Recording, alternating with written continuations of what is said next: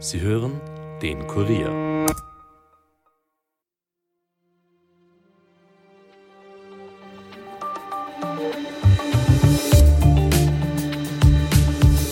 Probleme gab es bisher nicht, aber jetzt wird es sie geben. Das hat Putin am gestrigen Sonntag in einem Fernsehinterview gesagt. Gedroht hat er mit diesen Problemen dem neuen NATO-Mitglied und Nachbarland Finnland. Gleichzeitig hat die Ukraine ihre Devise in diesem Krieg geändert und gesagt, das neue Ziel sei es, so viele Russen wie möglich zu töten. Zeichnet sich also eine neue Eskalationsstufe im Krieg ab? Darüber spreche ich heute mit Kurier Außenpolitikredakteur Armin Arbeiter. Mein Name ist Caroline Bartosch.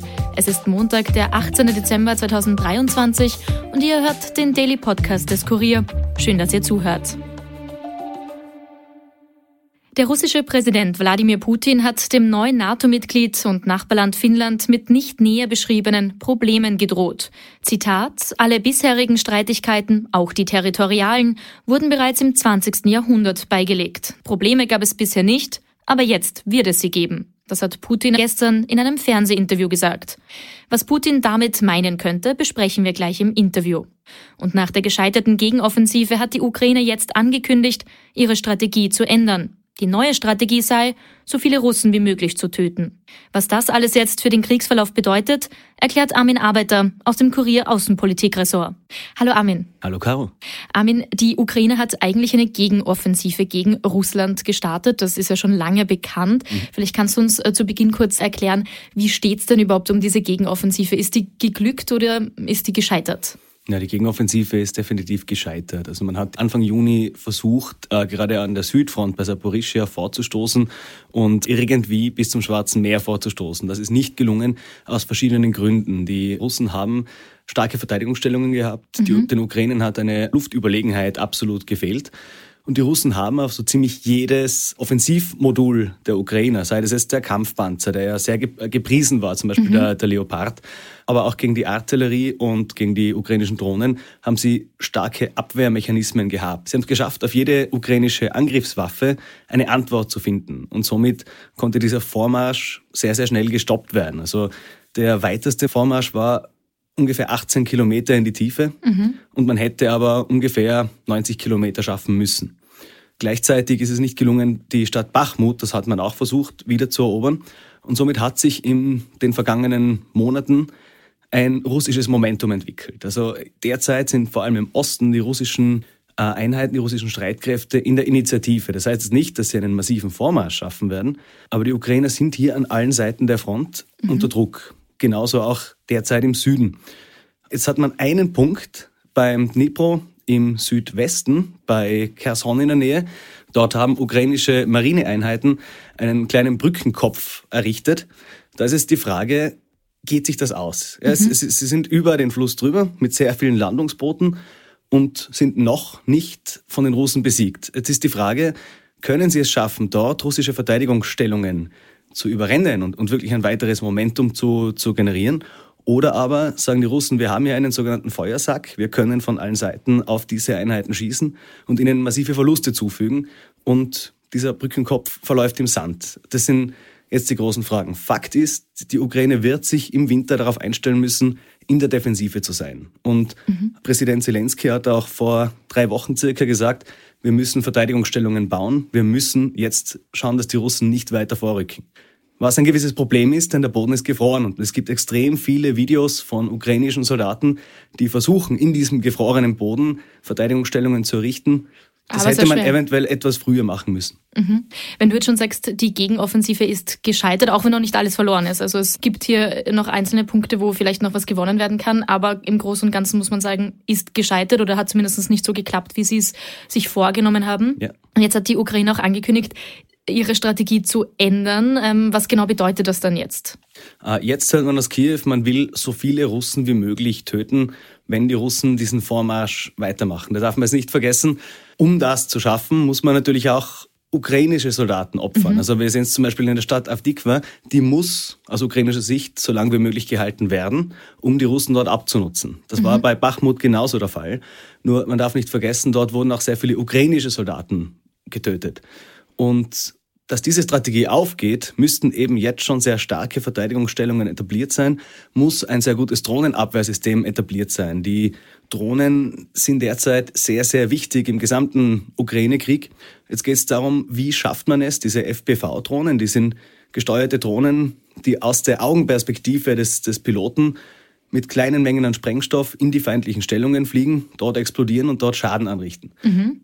Diese abzuwehren ist jetzt das, das Wichtigste, was man tun kann.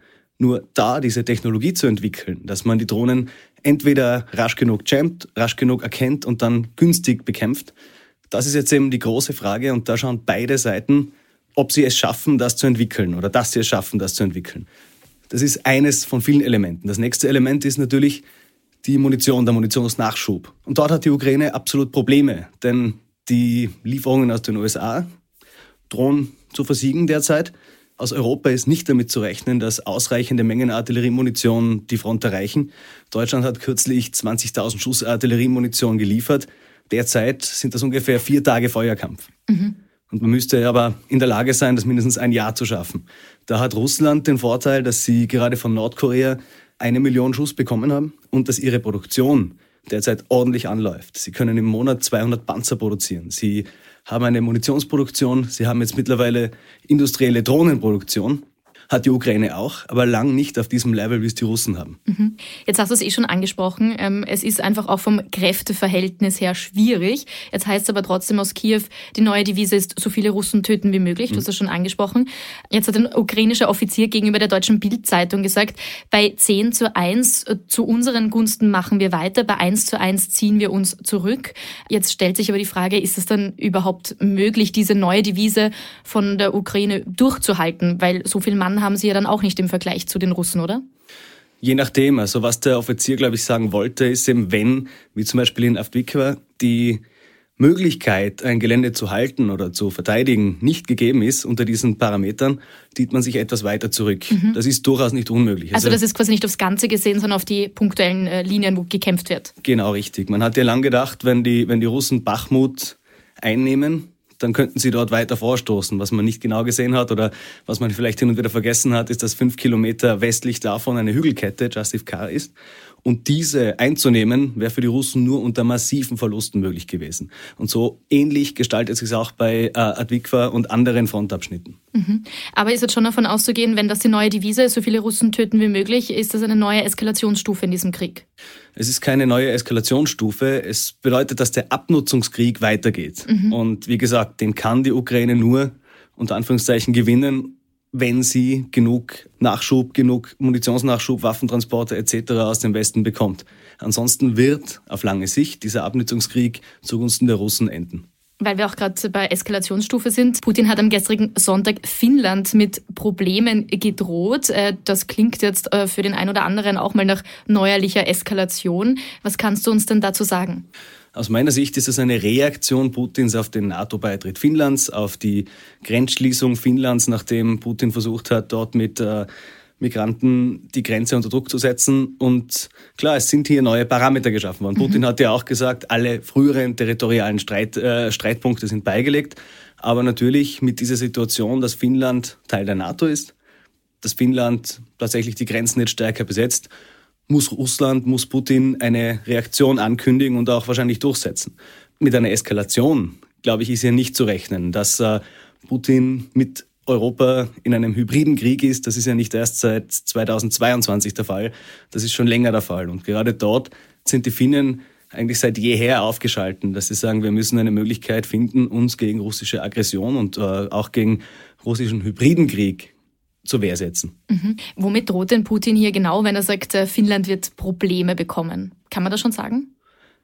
Konkret kann man es nicht sagen, aber was, was wird sein? Es wird äh, weitere Propaganda stattfinden, es wird Versuche geben, die finnische Gesellschaft zu spalten, es wird mit Sicherheit äh, weitere Versuche geben, äh, Migranten über die Grenze zu bringen mhm. und eventuell werden auch Waffenübungen auf russischer Seite abgehalten.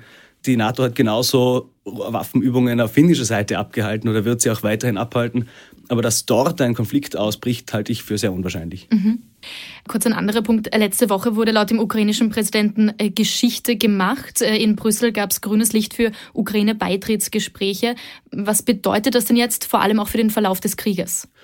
Ich glaube, für den aktuellen Verlauf des Krieges bedeutet das nicht viel. Und Beitrittsgespräche sind gestartet, das ist schön und gut aus ukrainischer Sicht. Nur, dass daraus eine Aufnahme der Ukraine in die E U wird, das kann Jahre, wenn nicht Jahrzehnte dauern. Mhm. Vor allem, weil auch der ungarische Premierminister Viktor Orbán ja schon gesagt hat, Ungarn könnte das auch in, auf den letzten Metern dann ja eigentlich noch blockieren, den tatsächlichen Beitritt, oder? Könnte es, aber davor wird noch sehr, sehr viel anderes passieren. Es ist ein symbolischer Schritt, ja, mhm. Es ist ein historischer Schritt, definitiv. Und es ist für die Ukraine natürlich ein bedeutender Schritt. Andererseits, wie gesagt, dass das wirklich Realität wird, das wird noch dauern. Mhm. Wie steht es denn ganz generell auch um äh, mögliche Friedensverhandlungen? Es zeichnet sich ab, dass äh, die nicht wirklich realistisch sind, aber letzte Woche hat Putin in einem T V-Format darüber gesprochen, dass er gezwungen sei, militärische Maßnahmen zu ergreifen, weil die Ukraine die russischen Angebote nicht annehmen will. Jetzt aber auch die Frage, hat es da überhaupt tatsächliche Friedensverhandlungen von russischer Seite gegeben? Nein, die Russen haben immer klar gemacht, dass wenn schon diese vier Oblaste, Kherson, Saporischia, Lugansk und Donetsk, russisch werden. Er hat sehr viel anderes noch gefordert, was für Kiew unmöglich zu erfüllen ist. Und äh, somit war es keine ernsthafte Bestrebung Putins da, zu einer friedlichen Lösung zu kommen. Das darf man halt nicht vergessen. Es war zu Beginn des Krieges klar, man will die ukrainische Regierung zumindest entmachten, Zelensky töten und so viel wie möglich einnehmen. Und derzeit sind die russischen Forderungen für die Ukraine nicht erfüllbar, das, das geht sich nicht aus. Gleichzeitig natürlich sind die ukrainischen Ziele, die Krim und den gesamten Donbass zu befreien, aus derzeitiger Sicht illusorisch. Also es wird sich noch einiges tun müssen im Verlauf des Krieges, bis eine Seite nicht mehr sicher sein kann oder sagen muss, okay, wir können unsere Ziele nicht erreichen, wir müssen tatsächlich äh, verhandeln. Das wird noch dauern. Dann spannen wir abschließend nochmal kurz den Bogen äh, zum Beginn, äh, weil wir eben über diese neue Devise gesprochen haben, von ukrainischer Seite so viele Russen töten wie möglich. Wird das äh, Putin irgendwie unter Druck setzen oder eigentlich eh nicht, weil er weiß, er hat da ähm, die Überhand? Aus jetziger Sicht wird ihn das nicht unter Druck setzen. Er hat immer noch die Möglichkeit, von der er auch Gebrauch macht, verurteilte Straftäter aus den Gefängnissen zu rekrutieren. Er sagt, ist die Frage, ob das jetzt so stimmt, aber er sagt, es waren... Ach Gott, da habe ich jetzt genaue Zahlen in meinem Kopf. Aber er hat auf jeden Fall hunderttausende Menschen aus Gefängnissen beziehungsweise auch aus der Bevölkerung rekrutiert. Und es ist einfach nach wie vor ein Faktum, die Russen sind fünfmal mehr als die Ukrainer. Sprich, das wird ihn jetzt so schnell nicht unter Druck setzen. Und er hätte immer noch als nächste Möglichkeit, sollte wirklich alles zu seinen Ungunsten laufen, die Möglichkeit, eine neue Mobilisierung anzukündigen. Und ich glaube nicht, dass ihn das das Amt kosten würde. Wir sind auf jeden Fall gespannt, wie es weitergeht. Du wirst das Ganze für uns weiter beobachten. Ich sage an dieser Stelle vielen Dank für die Einschätzungen, Armin. Sehr gerne. Mehr Infos dazu findet ihr wie immer auf kurier punkt at. Hier gibt es jetzt wie gewohnt noch einen kurzen Nachrichtenüberblick für euch. Der ehemalige Finanzminister Hartwig Löger ist am heutigen Montag als Zeuge im Prozess gegen Ex-Kanzler Sebastian Kurz, beide von der ÖVP, wegen Falschaussage im Ibiza-Untersuchungsausschuss befragt worden. Dabei hat Löger seinen einstigen Chef zwar nicht wirklich belastet, hat aber bestätigt, dass es einen gewissen Einfluss auf Postenbesetzungen in der Staatsholding ÖBAG gegeben hat. So habe Kurz den Unternehmer Siegfried Wolf als Aufsichtsratsvorsitzenden vorgeschlagen. Das allerdings erfolglos. Druck habe es keinen gegeben, sagt Löger. Und der siebzehnjährige Anhänger der radikal-islamistischen Terrormiliz Islamischer Staat, der eigenen Angaben zufolge am elften September zweitausenddreiundzwanzig am Wiener Hauptbahnhof mit einem Kampfmesser einen Terroranschlag verüben wollte und im letzten Moment einen Rückzieher gemacht hat, war zum Zeitpunkt zurechnungsfähig und damit schuldfähig. Zu diesem Ergebnis kommt ein im Auftrag der Justiz eingeholtes Gutachten der Kinder- und Jugendpsychologin Julia Wachter. Und Frauen verbringen nach wie vor mehr Zeit mit Arbeit als Männer. Das zeigt die von Bundeskanzleramt und Frauenministerium beauftragte neue Zeitverwendungsstudie der Statistik Austria. Arbeit setzt sich dabei zusammen aus Erwerbstätigkeit und auch unbezahlter Arbeit wie etwa Kindererziehung, Pflege von Angehörigen oder Freiwilligentätigkeit. Großer Unterschied dabei: Zwei Drittel der Männerarbeitszeit entfallen auf Erwerbstätigkeit, während Frauen deutlich mehr unbezahlte Arbeit verrichten. Damit war's das für heute von uns. Mehr Infos aus Österreich und aller Welt gibt's wie immer auf kurier punkt at. Dort findet ihr auch mehr von unseren Podcasts, also hört euch doch am besten mal durch und wenn euch einer gefällt, dann abonniert ihn auch gleich auf Apple Podcasts oder Spotify und hinterlasst uns auch gerne eine Bewertung. Ton und Schnitt von Dominik Kanzian, produziert von Elias Nadmesny.